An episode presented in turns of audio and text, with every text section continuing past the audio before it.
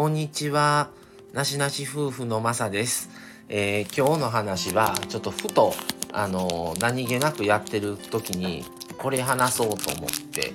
そのネタにします。えーとですね、皆さんは、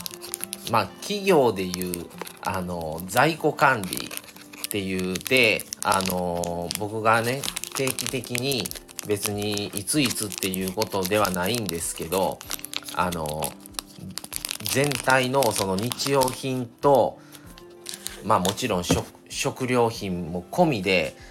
全部の棚を見調べて記入するっていうあの何がどんだけあとある何が足らないっていう在庫管理と僕が勝手に決めてるんですが在庫管理についてです。それをまあ過剰にやるともうキャパオーバーになってしまうのでなるべくその自分の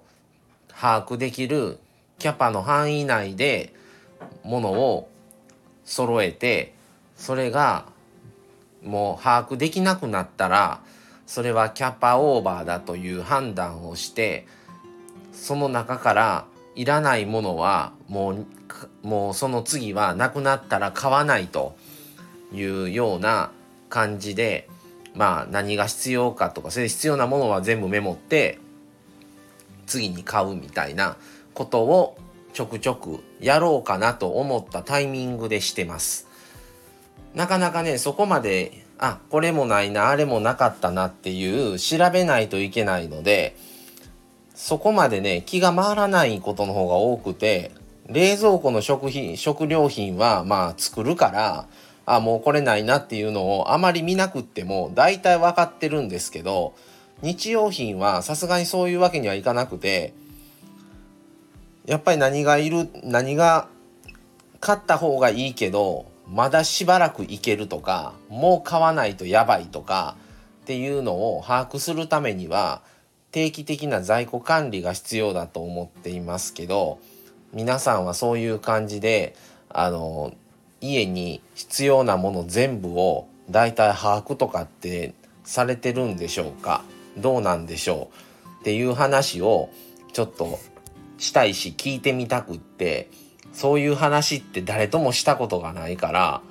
皆さんどういう風にしとんかな？って一人でまあ普通ね奥さんがそれ全部調べてるのかみんながないないなくなったなとかいうたんびにその買いに行く方まあ親とか奥さんとかがにそれをあれ買っとってって言うてるのか何も言わず奥さんが調べてるのかまあね主婦の方もいるのでねそういった旦那さんがあの買いに行く人だったら旦那さんが調べてるのかその辺どういうふうに皆さん管理はしてるのかと思ってちょっと上げてみました。まあ我が家はまあ僕はまあパーッと見て、まあ家も狭いのですぐ見終わるんですけど、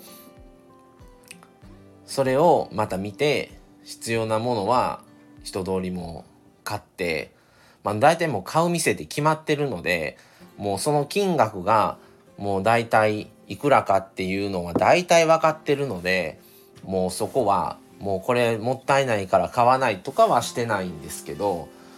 まあなるべくは過剰には買わないようにはしてますね。